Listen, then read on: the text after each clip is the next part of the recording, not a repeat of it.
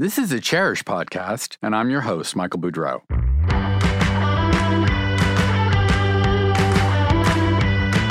I'll be taking you for an inside look behind the glamorous facade of the interior design industry. At a time when every aspect of the business, from sourcing to trends to marketing to dealing with clients, is undergoing rapid change.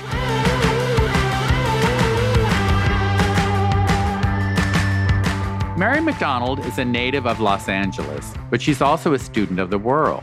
So perhaps it is not surprising that she has managed to fuse the exuberance of Hollywood Regency with an indefinable, understated Parisian chic. Her fashion background, her love of drama, and her innate sense of style all come into play in her richly imagined, graphic, and colorful rooms that are also ultimately comfortable. Yes, her rooms make for great photos, but they also make for great living.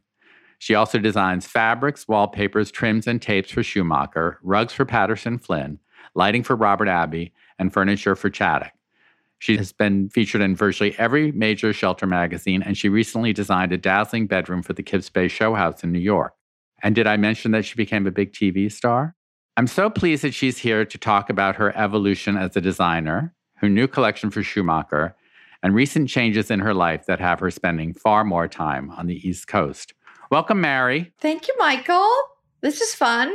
This is going to be fun. So, Mary, I would love to start talk, for you to talk a little about your background because I, you know, I don't know that much about your background. I've always seen you as a full-blown star. So I, I know you grew up in Los Angeles, but you were not from a showbiz family. Is that correct?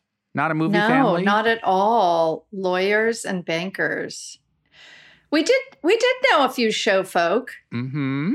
But I'm not no, not Hollywood at all. In fact, it was kind of un-Hollywood. Like where I grew up in Brentwood before it, it's pretty Hollywood now, but it wasn't really super Hollywood at all. It, I'd have to say it reminded me growing up is like a suburb in Connecticut, Yeah. it- which doesn't probably ring true for many people now. Yeah, because I think people for, people forget that LA, you know, yes, it was always the movies and TV, but it's you know, there's accountants, there's lawyers, there's all kinds of people who live in the city. I guess they do. Yeah, it wasn't even Hollywood at all. I mean, yes, I grew up with people whose parents were. I remember when I was little, and there was a girl in my class, and her name was Louise Dorsey. And my mother would say to me, "You know, her father is Engelbert Humperdinck." Now, God, I I had no idea who Engelbert Humperdinck was, and never did until I was an like older person. I was like, I think I went to school with his daughter. Did my mom make that up? Her name was Louise Dorsey, and then I looked it up. But I, got, I don't know her. I think it was fourth grade, and I was like, he, that's right. That is really his daughter. So it was always things like that. Peripheral kind of, but interesting. Kind of. I mean, they might have been right in front of you, but it, Yeah. I didn't have a Hollywood family that hung out in Hollywood. Right, right. So, but now you started out in the fashion world, and it's interesting. You were you did hats. You were a milliner for a while. I was a milliner, which How did that well, happen? I went to. Well, um, my mother told me I couldn't go to design school right away. I had to go to college because I don't know, she just didn't see it as real or something. So I went to BU, studied art history, and then I went to Parsons in New York. Although, funny enough, I never and finished actually, I- but I Mhm. studied fashion. Fashion was what I really loved. It actually is kind of my first love. It's such a difficult business, though. But I did not intend, it wasn't like my dream to be a milliner. I just started doing this thing when I was young on the side as a fun thing because it was the 80s. And Mhm. when I think about this, it sounds so crazy. Like everybody, it was a fashion thing for quite a few years, five years, where people wore hats. And it wasn't just a one person wearing a hat. It was like a big fashion moment where there would be crazy hats that people would wear. So I just started making these on the side because I was always creative since I was little, creative with my hands. It was kind mm-hmm. of a fun thing for me. So I figured out how to get a hat blocker downtown. And my friend's mother owned this really chic store she had just opened called Madeline Gallay that sold only European designers, which is which kind of more unusual back then that to import them. Her husband had owned something called Gallay, which was kind of like Maxfield's in Los Angeles. So there was very few stores like this. And she put them on consignment. They kind of went like hotcakes for some reason Wow. because they were one of a kind. And it was really just a creative outlet for me. Um, and stylists started to take them on photo shoots and they ended up in magazines and people started calling me it wasn't that i intended like i just want to be a milliner it just was one aspect of fashion that i happened to do just really organically Right. like how people and, end and up this a was chef after this- Parsons? yes But it wasn't, So like, you moved thought back to out. LA. You had moved back yes, to LA? but I did. Yeah. But uh, yes, when I started this, I moved back to LA, and this just sort of took off. And I was Mhm. 23, and I was really intending to go get more into clothes, but this just happened right. and it was working and like i sold all over i ended up with a rep and they were really expensive though i mean they were like a thousand dollars they were one of a kind and beautiful. they weren't all one of a kind after I got a rep, but I mean, I was so excited. I have to say, it just, I was in Bazaar and Vogue, and I got myself, I, I had a profile in Bazaar when I was 23. So you can only imagine. I was just like, You were living wow, the dream. this is like, I was like living the dream. I mean, I have to say, I probably peaked. like, I mean, I was so young. So Right. that went on through my 20s. And I did also move back to New York. But at the end of my 20s, I was feeling sort of lackluster about it. I was like, this wasn't really like, and, and it's and kind for of a brief niche. It was know? such a niche, and I wasn't even a big enough weirdo in the niche. It was fun, actually. It was so exciting in my 20s to discover all these things and the fashion district, and there was a millinery district in New York. So I did, I actually lived in New York in my 20s back and forth. Um, but I was a little, found it a little lackluster. I wasn't really wanting to grow it to be Eric Javits. So I had a few years where I was like, do I just quit this business and go? I, I interviewed, I remember with Buffy Birrittella at um, Ralph. Ralph Lauren Right. because I was friends with Joel Silver, who was the director. I mean, Mhm. keep in mind, I wasn't in Hollywood, but I had so many friends at this Right. point in my 20s that were agents and you know, things are actually easier when you can call someone you know and bring the goods when they open the door. So, I had cared about my apartments ever since I was in college. My dorm room, from decorating my first apartment, that's like kind of sad now that I look at it, to really kind of having decorated apartments before people did. Right. Because, you know, when you're young, people just had a futon, but I, my mother also gave me paintings. And so I had help, but I was really willing to do whatever it took since I was young. And I, when my, in my later 20s, I lived with someone that I ended up being with for years and years. And we had a house and it was fully decorated. Like, but I, I figured out how to do things on a budget. I was young and I was given antiques by my family. So someone asked me, Would you ever consider helping me with my apartment? It was my friend, Caroline Andoja, who was a the PR person for Robert Clergerie, you know, the bag and Ah, shoe Right. person. The shoe guy. Right. Yeah. And she had this penthouse apartment in the El Royale. If anybody knows, it's an old Hollywood building that kind of has lots of famous people live in it. It's really grand and from the 20s. And she had said, Would you help me? And it always interested me decorating. So I had this dovetail thing that was happening because I was always interested in decorating. It just was, I hadn't thought about doing it as a career. Right. So people started to ask me. And it didn't take, like, I'd have to say, how old was I? Was I like 35? It was 20s. Well, I'm not even going to let anyone do the math now. I'm just like, oh, uh oh, I'm Fair in my enough. early Fair enough. hundreds. I, I didn't ask. I know. I was like, what are you doing? Um, But because it because it seemed like in the '80s that there was a lot more crossover. That there people you could do different things. You know, you could be in the fashion business and then work on a movie. You you could make hats and then start sort of decorating. It seemed like there wasn't. Well, that's as, true, but this was the 90s. Oh, By the was time I started Okay. decorating Okay. for people, it was the 90s. So I had been doing this a little less than a decade, the hat thing, but I had decorated for myself. So I was always working on these creative things that were really just the organic part of it. So what had happened was I did a few decorating jobs and then I had finished this house up Kings Road that I really bought to just flip because I lived somewhere else with my ex, but I ended up owning it for 20 years. And I, a friend of mine who was a production designer, Richard Sherman, he said, uh, House Beautiful called me, or House and Garden called me and wanted to see if there's any houses I would recommend them publishing. But I was decorating. I just hadn't figured out, like, oh, I'm supposed to be really gung ho doing this. I was still just trying it. Well, Ingrid Abramovitch, we laugh about this. She's always like, I discovered you. And I was like, well, I still had to do the work, Ingrid. so, but it's true. She, he sent her in just all these pictures and they ended up putting it on the cover and gave me the Well article. I actually really love this article. Still, it's one of my favorite. It kind of turned into something bigger from there. Gotcha. So is that when you started to think, oh, I could do this as a profession? I think I thought it a little bit before because people were paying me, but I was busy trying to figure out. But my aunt was also a decorator when I was little. So I was used to going to the Blue Whale and seeing bags of fabric. Like I remember this as a child, how glamorous I thought these sample bags were. Literally, I mm-hmm. thought they were so glamorous.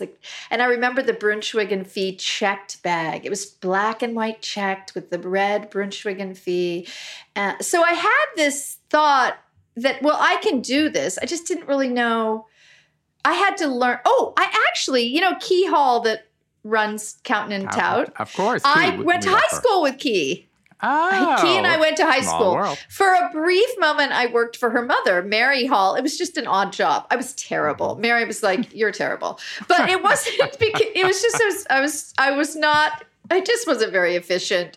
So I, it was like I'd been exposed to this, and I think I might have called Key's mom when I first started doing this, asking her, you know, how do you mark things up? It- like I couldn't.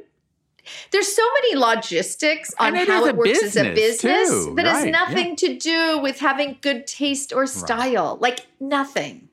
But right and i think nothing. people forget that i think a lot of people outside think oh you're just at the d&d building going right riffling through beautiful fabric saying i want this i want that but of course as we know it is a business it's a complicated business you know billing and shipping and all that boring stuff It's really more that than anything else. Right, is right. really what it is. Right. So you better just enjoy that little bag of fabric that Right, seemed so chic right. in the on the front end. right so now when you were starting out and doing you know starting out doing your friends uh, places and people were starting to hire you. Did did it seem to you that you had to come up with your own aesthetic? Because i think of you as having a very particular aesthetic.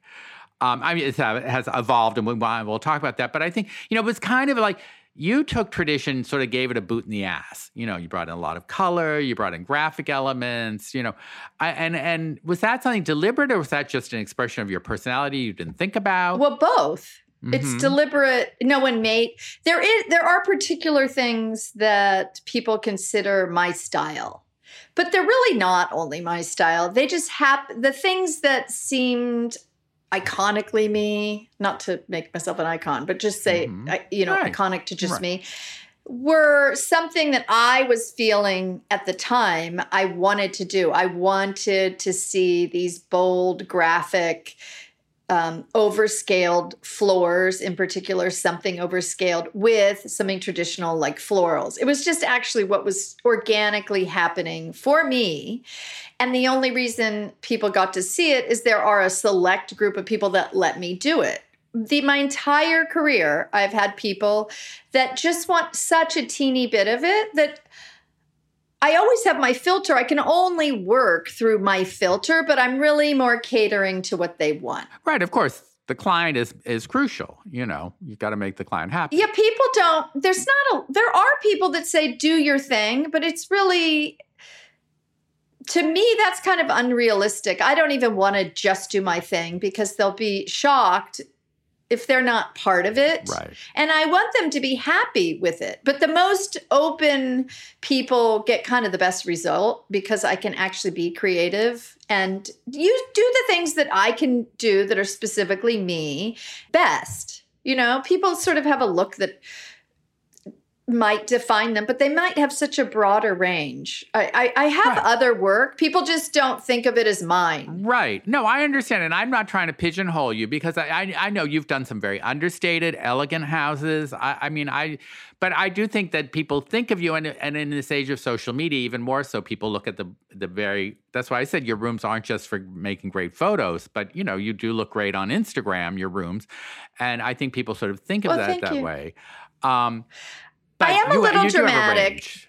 Yeah. I do. I am a little dramatic by nature. Mhm. I like things that look kind of like movie sets.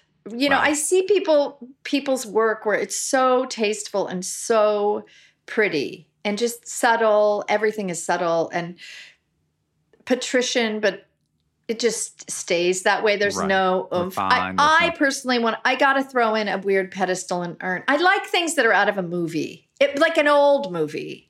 But that's an actressy side of me that Right. wants to be like, let's let's make this glamorous. Right. Ki- kind of like I always really want to throw a ball gown on.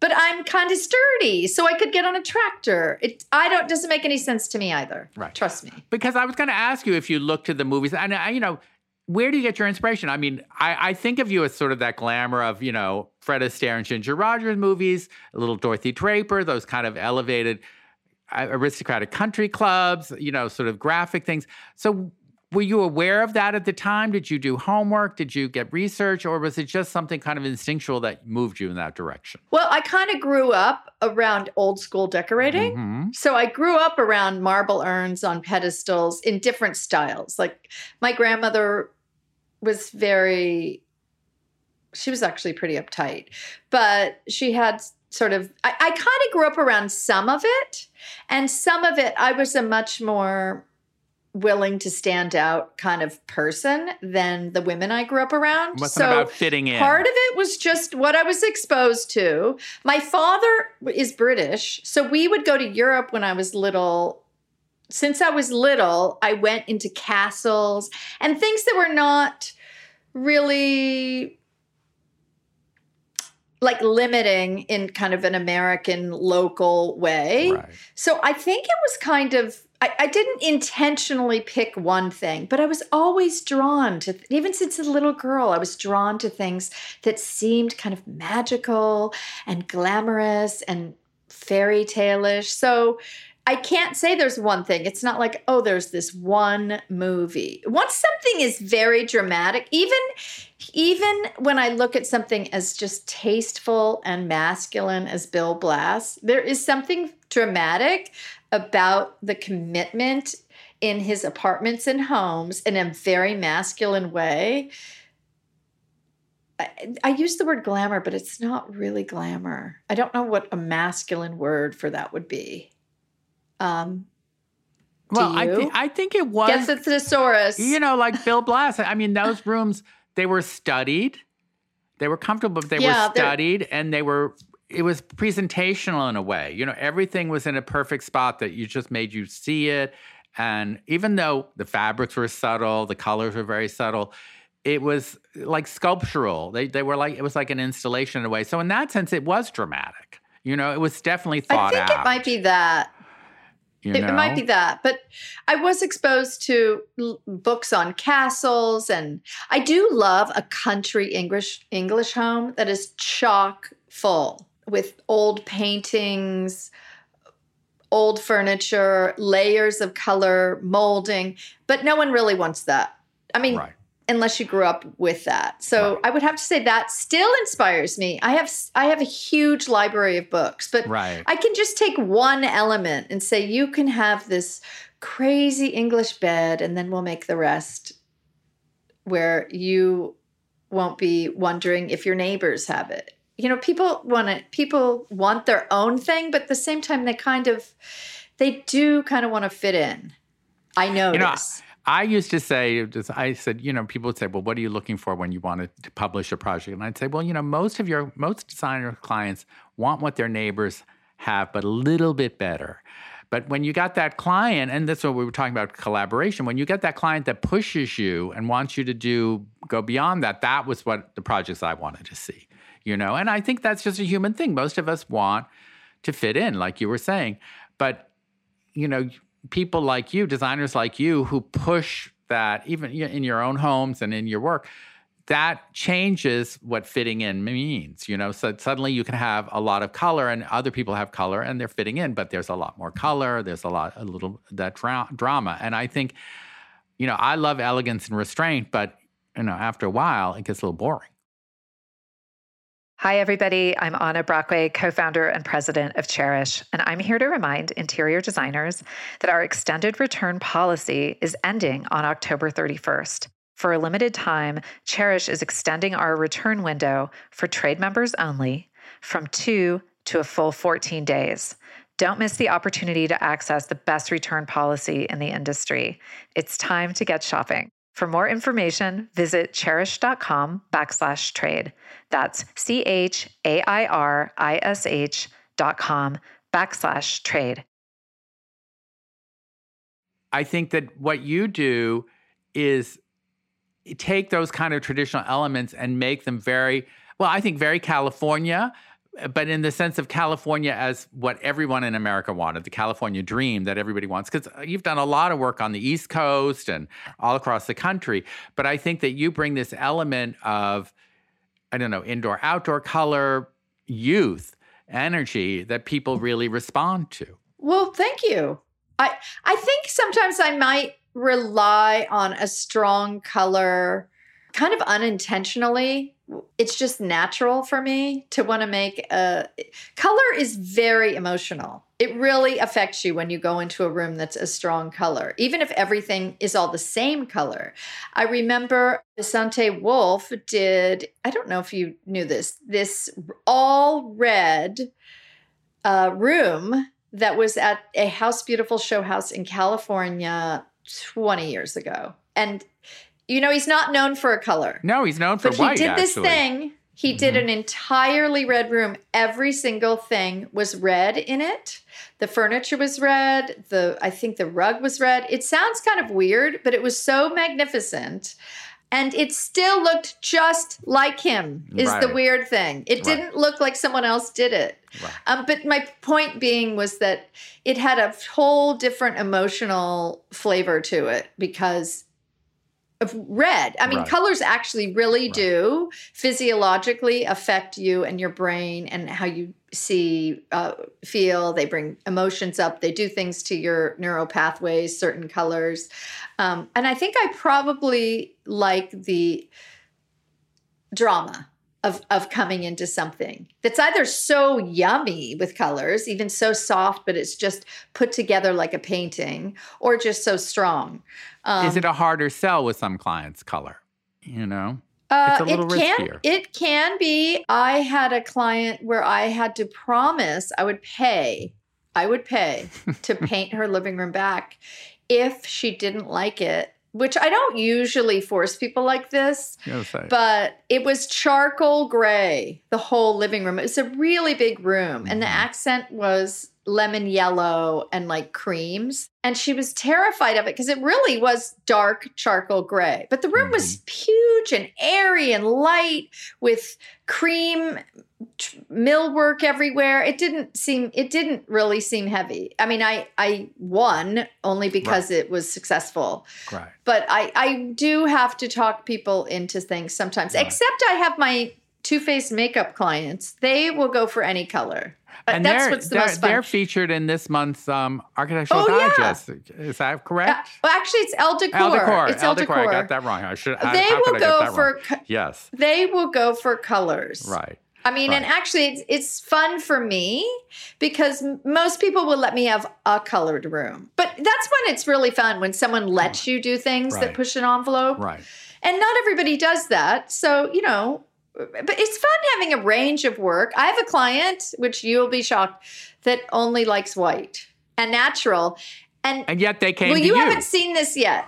Mhm. They came to me because I'd worked on historical homes. Okay. And they lived in a really historical registered home in Palm Beach. It's actually was shot by Veranda. It'll it will come out soon. And it's really like she will she could do a room that has some navy, maybe some chocolate, but she likes all white. So then the challenge on me is how do I make this, you know, when you're dealing with all white, I think it might even be a little harder because you've got to make things Sure. interesting. So you've Sure. really got to look at silhouettes and textures Texture and and are things and like- yeah. sculptural? Like what looks sculptural? Because I'm not getting to rely on color. Now, I wanted to ask you I mean, you mentioned travel and that you went to England when you were young because, like, your new collection for Schumacher, which I know your first collection was hugely successful. And I thought that when you came up with those, I didn't even know what to call them, like medallions and stuff that you could sew onto upholstery and the edge of Oh, curtains. I know. I never picked up the. I called them appliques Appliques, because I thought that was I so was like, genius. how come no one makes these? It Right. really was. It's I have to say, like everyone came out with them after that. I never did a second one of those. Right. Although Schumacher makes some real, they're even better now. Schumacher makes like better ones. Right. You know,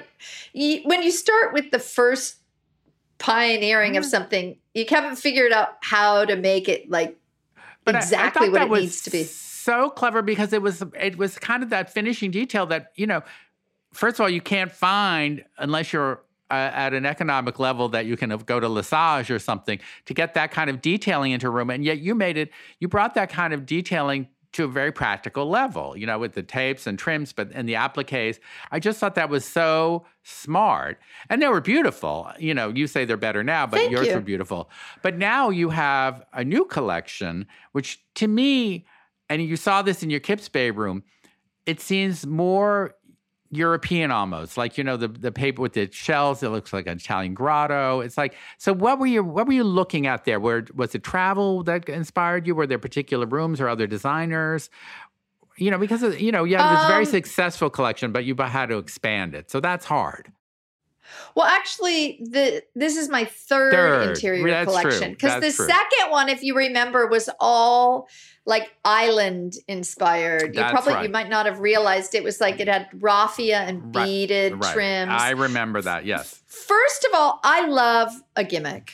And I a gimmick is like a cheesy word, but I love a costume. I love a theme. There really there aren't enough hours or days or lines for me to really want to express all the different things I would want to do. So what I came out with for my very first collection, which was really a decade ago, was just things that I had to custom get from people. I had to have custom made, like those Mhm. super wide trims were something I had to have custom embroidered on Right. a, on a leading edge of a Right. curtain. I was like, why does no one make something that is that's kind of like this Holland and Sherry thing that is, I mean, it's like six hundred dollars a foot or something. Mhm. Um, all those things were things that were custom things. I was like, the world needs this. That's why it was so successful. Right. Um, my second collection was really like a fun Tahiti thing because I like.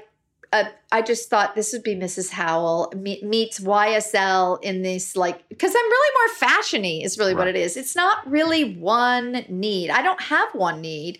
I have m- way more ideas. We have to cut off so many ideas when we go through these meetings. They're like, okay, you need to pick like eight. You can't Right. have forty. So edit, edit, edit. the grotto right? the the grotto thing is i so since i moved to the hudson valley half the time which is not the english countryside but this house that i live in is really kind of more of an english country house. I wanted to make a grotto room. I've always i love shells. I did i used to do like shell mirrors for people that were custom and shelf furniture but kind of glamorous ones not little shells big shells. So because it was dramatic and theatrical. So I wanted to do something that was if you could make a grotto room in wallpaper that really felt kind of like a grotto room. Um, how could we do this? So it would have to look. I studied them all because I actually still really want to do a real grotto room Right. that's real shells. But let's just see if I get to this in the next 40 years. Right. So that was just it's something I have loved. I was like, I want to do a grotto room somewhere, and then it turned into uh, this would be a great idea because I shells are. I, I feel like yeah, everything comes in waves. Now I'm old enough where I've seen a wave and I'm ready for the next wave, just like fashion. So that was really inspired by only antique grotto rooms. It's not even as antique looking as it might be, but that would be so theatrical if I did it like that, that it's not as easy to use. So I even have to pull back on myself of what I might really do for myself to just make it a successful line like it, it does look European and it it's made in panels, my shell grotto. Um, so that you could cut them apart for ceiling heights. They have different markers where you could honestly make your own decoupage room out of it because of how the panels are set up. Wow. But I did. So you are practical. choose- That's what imp- always impressed Well, me about you, don't- Mary. you know what it is? I'm practical because nobody wants to do licensing with someone with something that doesn't sell. Right. Of course. So why would I be doing this? And I don't, I don't, that's not successful. I can make one of a kind things for that's when you do your own grotto room. Of course, That would of be course. so, you know, you're a better partner when you want it to sell within the confines of you know, creativity that you're not you don't feel stifled. In fact, Schumacher's such a great team to work with for for anything that has to do with textile and pattern because there's so many experts in their company that if you don't really know how to execute this, someone there will. So your question was what was my inspiration? It, a lot of things. I've always liked I love a floral. I found this rooster, which is really a hen we discovered. So hmm. I have this lady hollyhock we call it that has a hen in between these hollyhocks that were taken from an old actually asian watercolor and i love a bird you know birds are kind of controversial they from sales point of view some people like they don't love a bird i wanted an old fashioned cecil beaton floral that looked like you know, it might be in an old movie. And I wanted it for myself. So mm-hmm. I was like, can we just make a colorway that I'm going to use for myself? I have to love it so much. I want to use it in three rooms, which is really so silly. Well, part of me also feels like as a decorator, there's things that are difficult for kind of just the average decorator that's really purely like more decorating. They they they don't they don't want to get mired in this the renovation of things.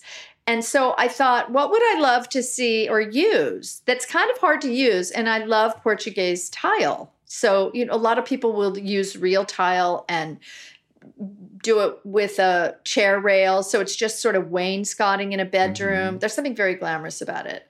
So I ended up buying 17th century tile and we did a version of that. You know, once again, it's a little dramatic, it's a little theatrical. I like one theatrical element per room. So I can't, it is more European, but it wasn't really thought out like this is the Italian collection. It's a little bit grand tour. It was like I Mhm. stopped in England, I picked up a few tiles in Lisbon, and then I kept going, and then I hit a grotto. And then I ended up in Sweden with some Greek key things that looked sort of Swedish, A little on So- there. Yep. A little. a little on pier. Alright. I mean, I'm kind of inspired by that, but I'm really not a purist in any one thing. I'm really kind of a visual creative person that that can really jump on any theme. Like give me the next theme. So now you had mentioned, and this I wanted to find out more because I was surprised. I mean, I have always thought of you as such, I mean, even though now we know you did go back and forth to New York, I've always thought of you as such an LA designer. And that's probably because of the power of television and, you know, million dollar decorators. We saw you in LA. We think of you as an LA designer. But now you're spending a lot more time on the East Coast. And how did that come about? And, and, how is that influencing you? Do you think? Because you bought a house in is it in Hudson? Well, well, I I've had a boyfriend for a past decade that is on the East Coast. Okay. So it's was it's constant, you oh, know, back Peter. and forth. Okay, see. Okay. So that's not. I, I've been back and forth for ten years, but you know, why does anybody care to hear about why um, that? well, you know, so- that- no, I'm not asking about your personal life per se, but if you're spending a lot of time on around Hudson, we've just did a podcast about Hudson and how you know design centric it's become and how it rescued the town. And I'd just love to get a sense from you about how that's influencing your projects and uh, when working on the East Coast or whatever, are there things for like you said, historical homes, working on that? How does that is that fun for you? I don't, you know, to be honest, I always had the same interest in that predated me being here. I just always wanted a country house. When I went to college in Boston, I since I was in college, I always wanted a country house. So that was really what the impetus of this was for me. Peter had lived in Westport and I looked there and so I really looked a little all over to land here. And it really wasn't necessarily having to be where I am. I wanted to work on something that had a lot of property that I could work on a little bit every year and add something and add something that wasn't sort of it was it was something I could sink my teeth into over years, Time, right. and it has it has thirty five acres, so you can. Part of it's just wild, mm-hmm. and I want to leave it wild. Right. But you know, you could you can take each space and make an outdoor folly, and so it was really just a personal thing that wasn't about having historical homes. I'd already lived. I for us, I'd already lived in a historical home in Beverly Hills. I worked on of quite a few historical estates.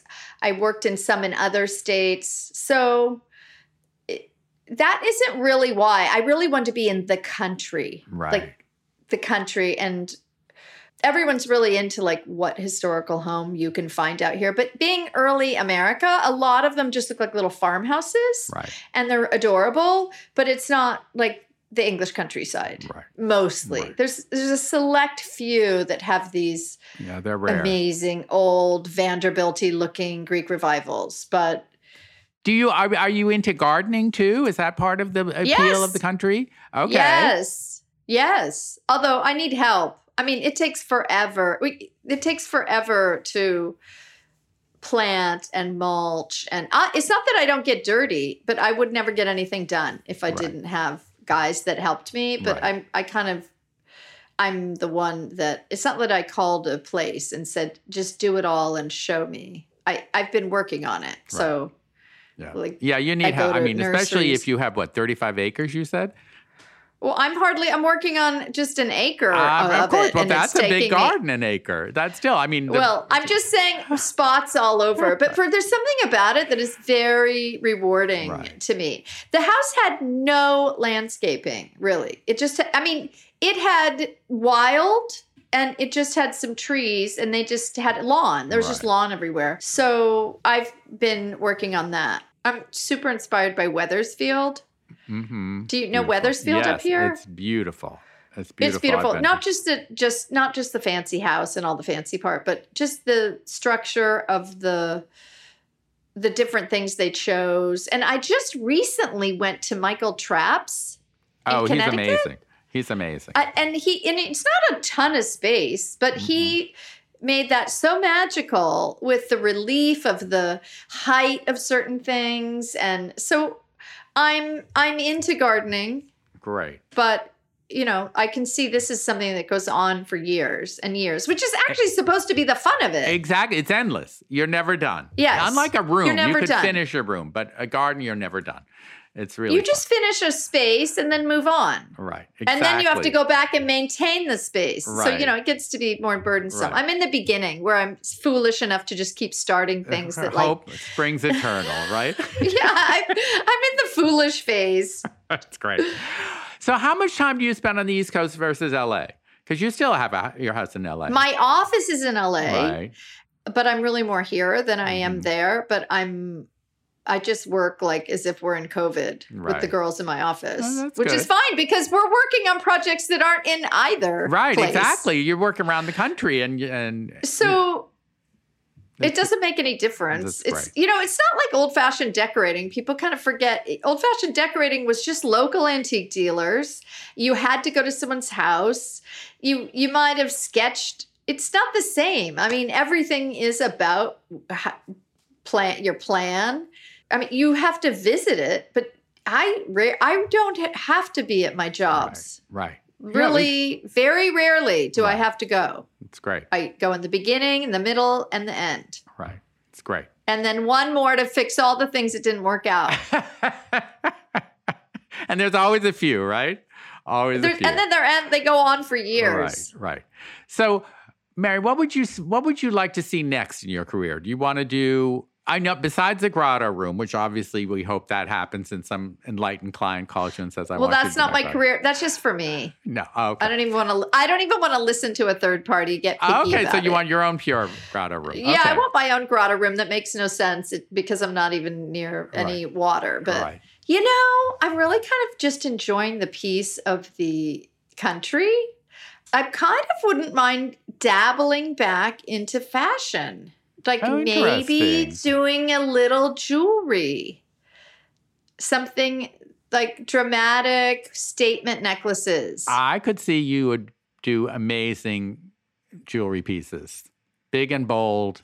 and there's kind of i feel like there's things that are coming to me that are different than what i've been doing not that i want to stop some the things i've been doing but i'm feeling myself wanting to explore like absolutely new avenues like i actually found myself painting up here i mean kind of contemporary abstract Mhm. things but like i could see myself getting into that just kind of as a decorative painter but there's things that I'm exploring that aren't necessarily what you would expect.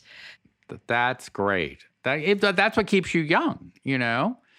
And that's you, you know, always vital is you're trying new things. Things are coming to you. And, and, you know, my sister's very spiritual and she always says, if you put it out into the world, it will come back to you. And I think that you're being open to doing these different things is what's bringing them your way. Well, that's true. You have to be willing to do things without making a business out of Right, it.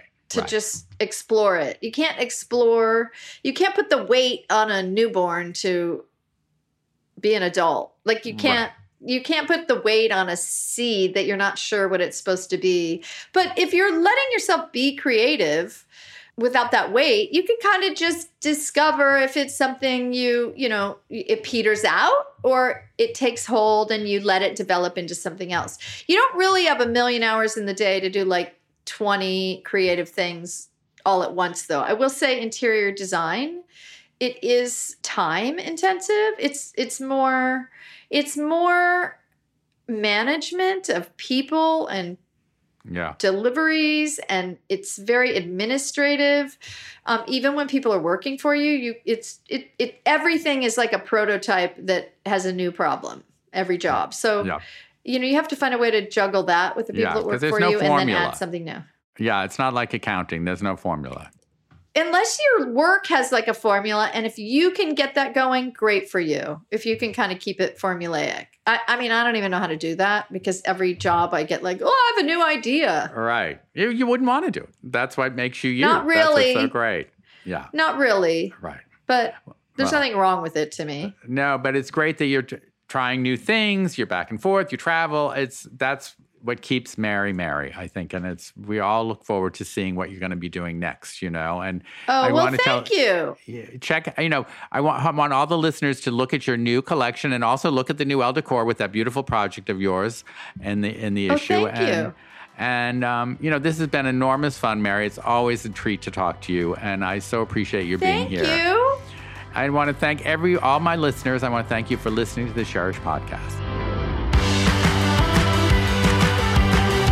You've been listening to the Chairish podcast, brought to you, of course, by Chairish, which was recently voted by the readers of USA Today as the best place to shop online for furniture and home decor.